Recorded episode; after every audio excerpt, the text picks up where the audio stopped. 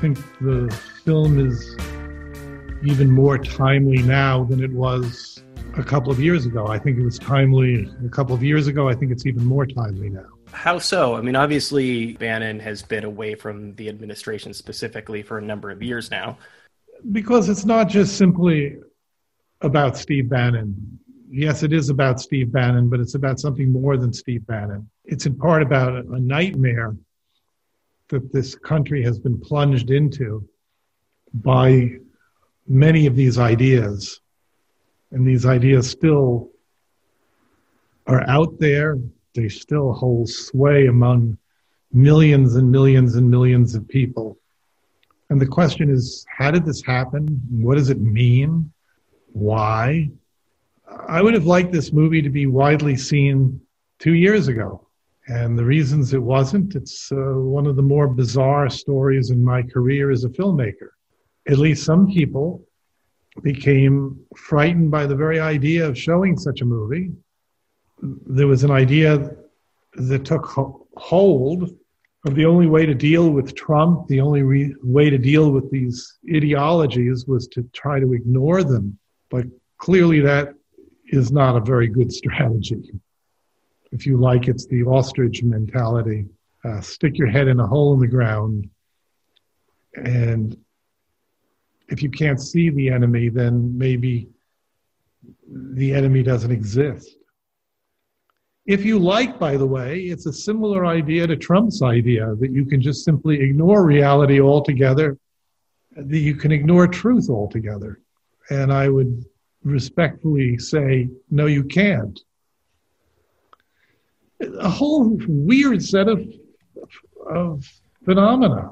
I talk to a lot of writers and a lot of songwriters on the show, and the vast majority of them tell me that in order to really tackle a subject with a proper context, they need a, a, bit of distance from it. And I wonder if compounding all of this was the fact that it was a Steve Bannon documentary released while Trump was still in office. Do you think that the reception would have been different had it come out, you know, if it was like the McNamara movie, if it had come out a number of years later? Well, of course, the answer is yes.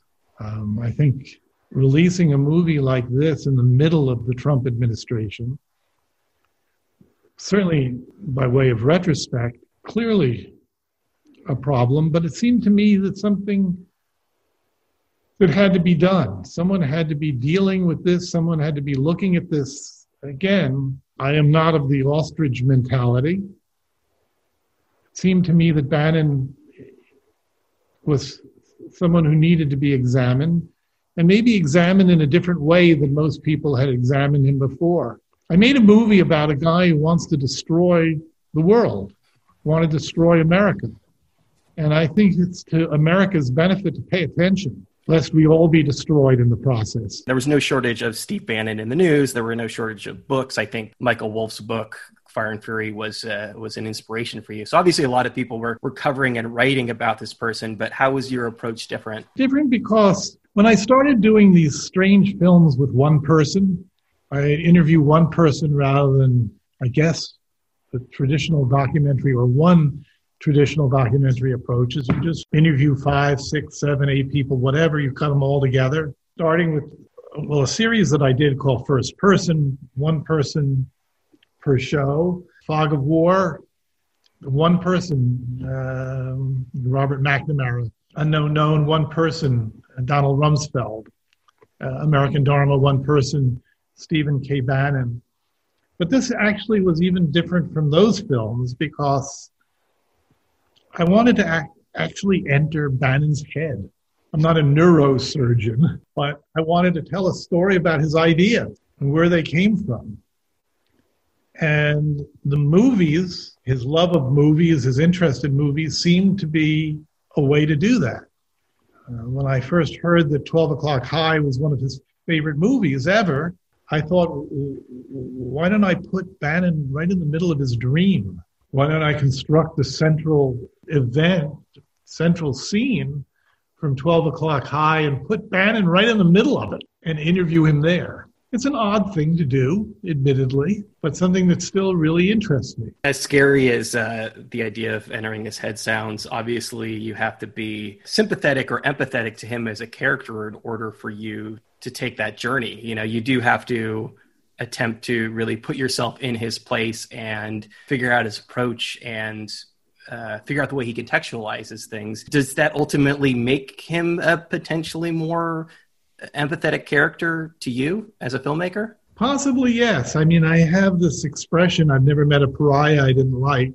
Being empathetic doesn't, to me, mean that I approve of these ideas. In fact, quite the contrary, I find most of these ideas totally abhorrent. But yes, I wanted to talk to him. I wanted him to talk to me about his views about the world.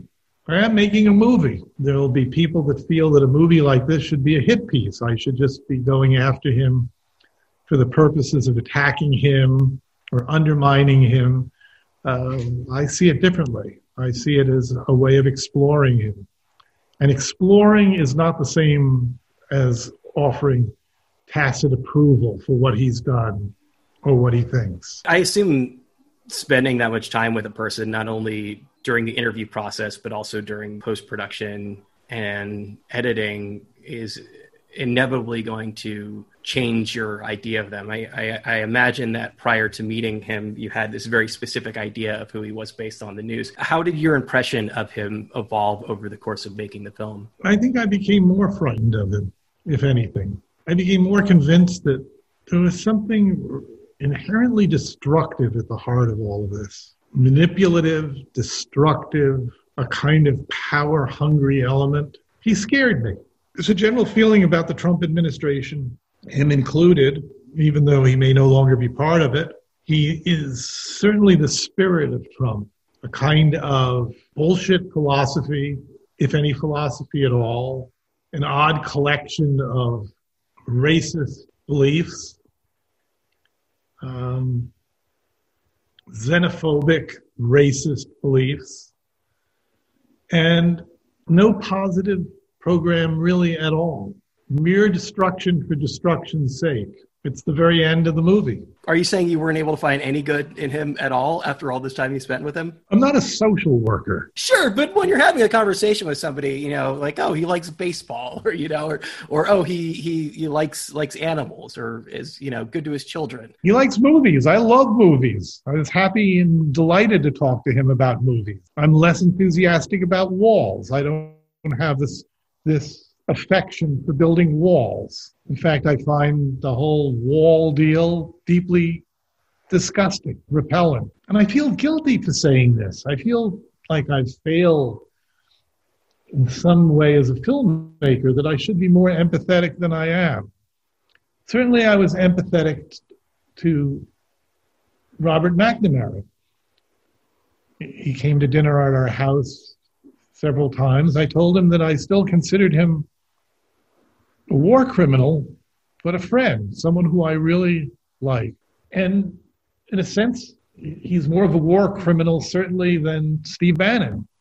His involvement in the Vietnam War, which I demonstrated against as a student, is something that I can never, ever, ever forget, or maybe forgive him for.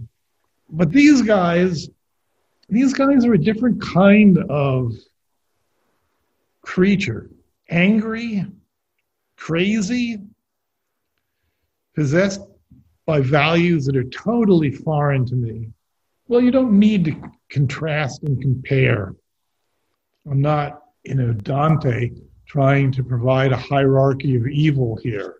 I can tell you that, that Bannon is a disturbing creature. And as time goes on, I suppose I'm more convinced than ever that he is a snake oil salesman, glomming onto one billionaire after another, uh, using it to stir up trouble. I'll never get the wall. No one will ever be able to explain adequately the wall to me. To me, it's always been and always will be some grotesque racist stupidity. Sorry. It, it must be difficult to reconcile considering someone you consider a war criminal to also be a friend you know? Is is that something that when you're having dinner with somebody one on one that you're able to just kind of completely compartmentalize that part of their history and personality? Maybe because so much time had gone by. Uh, robert mcnamara left office. Lyndon johnson was still president of the united states when he was no longer secretary of defense he started the vietnam war under kennedy and johnson but most of the deaths in Vietnam occurred not on his watch, but after he left office. I enjoyed talking to him. I found McNamara to be brilliant and a person who actually was tortured by his past, tortured by the things that he had done, things that he had been at least in part responsible for. Now, it's interesting because people have evaluated these movies in terms of whether I like the person that I'm profiling. Did they show remorse? Were they contrite? Did they have the capacity to understand what they had done? It was a criticism at the time of the Rumsfeld movie. Uh, Rumsfeld is not Robert S. McNamara. And people would wrestle with the question did I make it too soon? Was it too soon after the end of the Iraq War, whereas McNamara had been given decades to think about what he had done in the 60s. Uh, there's a lot of factors. There's not just one factor. Very different people. I was fond of saying at the time that I made the, the Rumsfeld movie, you make a movie with the Secretary of Defense you have, not the Secretary of Defense you want to have. Um, I was interested in finding something out. I was interested in exploring a character. And I'm very proud of the movies. I'm very glad I did them. And I'm very glad I did American Dharma. I think as time goes on, yes, you could say it was made too early. It would have been better. People would have been less angry if it had been done 70 years after the fact. But sorry, it wasn't. It was done, you know, at 2018. With this movie specifically, given the timing, did you consider it a, a kind of activism? Yes. Of course I did. Still do. I mean, the, the, the you know the, the thing that really strikes me about uh, interviewing somebody like Bannon, and this is I think very clear from the way that you approach it and the conversations that you have. He is a very manipulative character. I mean, that's the thing that he does really well, and that's the thing that he did really well with the Trump campaign. You have to be incredibly on edge with a figure like that. I assume. I mean, it seems like, and you can very clearly see the machinations of a man trying to make his own film with you. Oh, yes. Of course. He's a filmmaker. He became a documentary filmmaker because he admired my work. I'm not sure what that means. Does that mean I should go out and kill myself? Maybe. Yeah, I mean, you, you know as well as anybody that, that once you put something out in the world, you can't control how people how people relate to that product. But certainly, on hearing something like that, on hearing that somebody like Steve Bannon is a fan of your work, did you have a moment where you kind of went back and re-examined like what you could possibly have put into the world that he would have latched onto? Well, the thought occurred to me that I should stop making films and kill myself. Yes, I heard you say that in another interview, and I, I couldn't, I couldn't tell how sarcastic you were being whether that was a serious thought. Well, you, can tell that it's not that serious because I'm still extant. People consider it all the time. They don't go through with it. How jokey of a response is that? How the hell do I know? I know that I'm in a state of despair about what's going on in the world. I'm horrified. Actually, I can say this literally. I'm sickened by it. I don't think I'm alone in this view as we approach this election now days away there's this enormous fear. We don't even know what we've gotten ourselves into. We have some idea.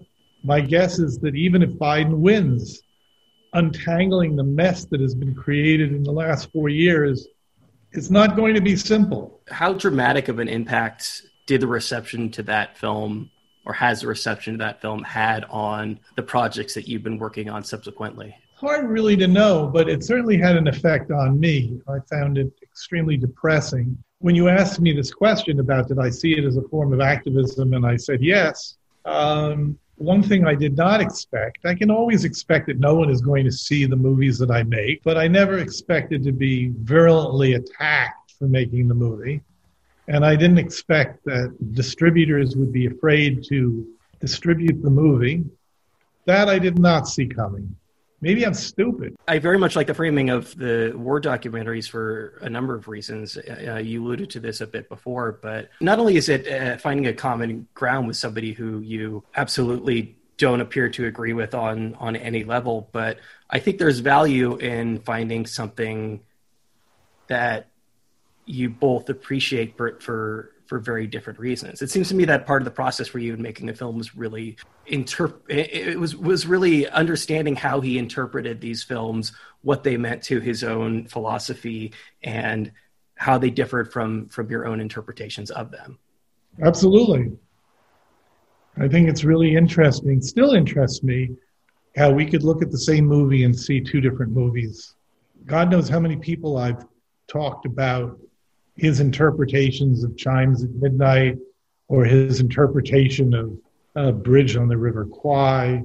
The whole Dharma idea, a frightening idea in itself because it seems to be this kind of vessel you can dump everything into and get whatever you want out of it. Everything can be fate, can be dharma. In the middle of all of this, and I would call it horseshit. I keep thinking of that image, the Clinton accusers before the second debate, and Bannon standing in the side with this cat who swallowed the canary smile, this look of supreme self satisfaction, almost like he was pleasuring himself because he was destroying everything. Way to go, guy. I don't get it. I, I actually, th- there's a mystery, and, and it's a mystery that I, I share with so many other people. Um, I find Trump so deeply repellent, so disgusting. I will pick up the paper in the morning and I will see the percentage of people that are actually still his supporters. I don't get it. Perhaps one of the issues that people grappled with upon viewing this initially was that they expected or wanted some kind of either you know Schadenfreude or at the very least closure but the heart of the matter here is that you're dealing with somebody who frankly won. I mean he won. You're talking about him being on the side and, and having this reaction. And up till this point in history it seems to me that you know taken as a whole for the most part things have kind of very much gone his way. Yes pretty scary, no? So, as a filmmaker, you know, from that standpoint, you can't give us any sort of resolution, and there's no moral, there's no message that we want or hope for. I think you're making a really, really strong and good point here. The movie was in part activism, but in part it was an act of despair. How did this happen to my country? And it's an ongoing despair. I'll wake up in the morning. I get three papers delivered to me in the morning. If you like, three fake news newspapers the Wall Street Journal, the Boston Globe, and the New York Times. And I open them up, I read them with horror every day. Today was the decision in Wisconsin, written by Kavanaugh, preventing the counting of late votes in the election. Or it could be the dismissal of those dealing with climate change or offering contrary positions to the Trump administration. Could be a lot of things, but it's an age of unreason and untruth and it's against everything that I've ever believed in in my life and everything that I've worked towards, or anything that everything that I've hoped for. But I'm not sure what you're supposed to do. If one of your primary motivating factors in making this was figuring out how this happened and how we got there on a personal level, did you get any closer to figuring that out? I kept thinking that history itself is like the weather. These odd coincidences, these odd collection of events. I wondered if the election was decided by one man's irresistible desire to post pictures of his penis on the internet, um, the craziness of Hillary's emails, Comey's uh, vacillation about what to do with the emails. Who's to say? History is so nuts. You know, is it the beating of wings of a butterfly? The last four years following Barack Obama seems so crazy, so utterly crazy. And I don't use the word lightly. I mean, what is Trump's platform? What is Bannon's platform The platform is to destroy everything that Obama tried to do. I don't know what the appropriate course of civic action. I very much wanted to do commercials.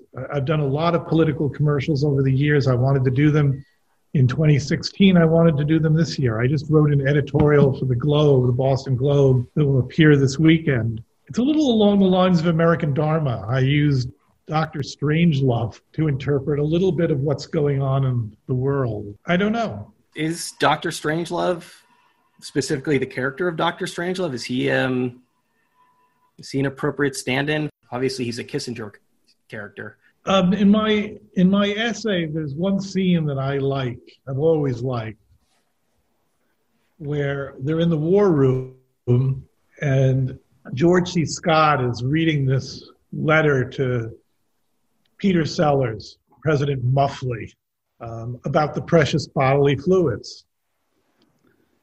And Peter Sellers grabs the transcript, looks at it quickly, and says, It's obvious this man is a psychotic. And it's the cornerstone of my of my essay. One of the scariest things about Trump and I find it very, very scary, is that I don't think he has really any understanding of truth and falsity. I make the point that they endlessly talk about how many lies he's committed, whatever the Washington Post has tallied to date, whether it's 20, 20,000 plus. It started very, very soon with his claims about his inauguration crowd. How many people were out there listening to his inaugural speech. And of course, the argument is he's lying, he's lying, he's lying, liar, liar, pants on fire.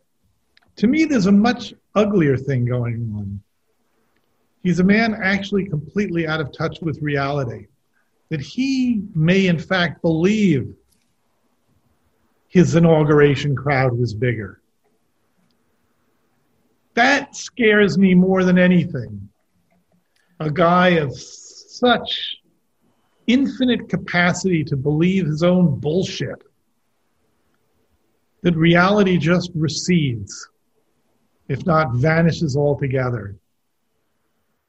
That is a psychotic. I say this as somebody who has never met nor interacted with either of these men in any way, but as an observer, it seems like Bannon is a much smarter character, a smarter person, and a, a cannier person. Yes. And he obviously knows, you know, what's what he's doing and what's going on around him.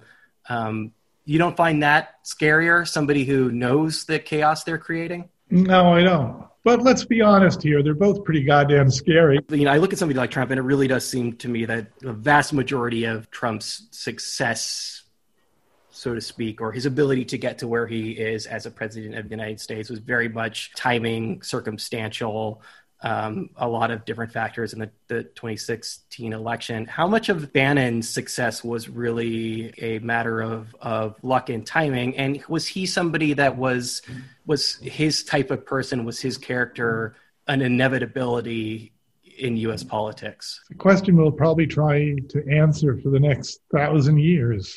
I don't really believe in fate. I'm not sure that I believe in historical determinism. I'm not sure that that it was all fated to have happened like Bannon believes. There's a line from W.H. Auden that I've always loved. He talked about two kinds of tragedy. And I'll let you decide what kind of tragedy we're living in. I don't think it's unclear that it's some kind of tragedy. So Auden said there's there's Christian tragedy or Elizabethan tragedy or Shakespearean tragedy versus classical tragedy. He said in classical tragedy, in, in Elizabethan tragedy, we say, what a pity it had to happen when it might have happened otherwise. In classical tragedy, we say, what a pity it had to happen, period. What role does chance, fortuity play in history? It's is a big, knotty question. Was Bannon the author of this, or was he just simply an agent in some kind of historical necessity? You haven't asked me, but if you did, maybe you have asked me. We can edit me in asking you. Please. Do I think that there's an element of chance, chaos, caprice in history? I do. Do I think Weiner was fated to put pictures of his dick on his cell phone next to Hillary's emails? God, do I have to opine on such an issue? One, it's in it's in American Dharma. It's to me the most powerful ad that was created by the Trump administration. It's disgusting and effective. Um, they talk about how this pervert Anthony Weiner phone is found with Hillary's emails, almost as if the dick pics and the emails had combined together into this unholy mess. They're on the same device, so you know one was going to spill into the other. That's just physics. There you go. But this kind of nightmare, it's still ongoing. That's the problem. It's not over with, America. We discussed a lot about the kind of general reaction of critics to the film. Well, there, there were there were people who did like it. I don't want to give the impression that it was all hopelessly negative. It was not. I watched a screener of it recently, and not that this will have any bearing on anything, but I, I thought it was very enlightening myself. And I assume he has, but are, are you aware if Bannon has seen the film? Of course I am. Of course he's seen it. Many times I What was his reaction? He liked it.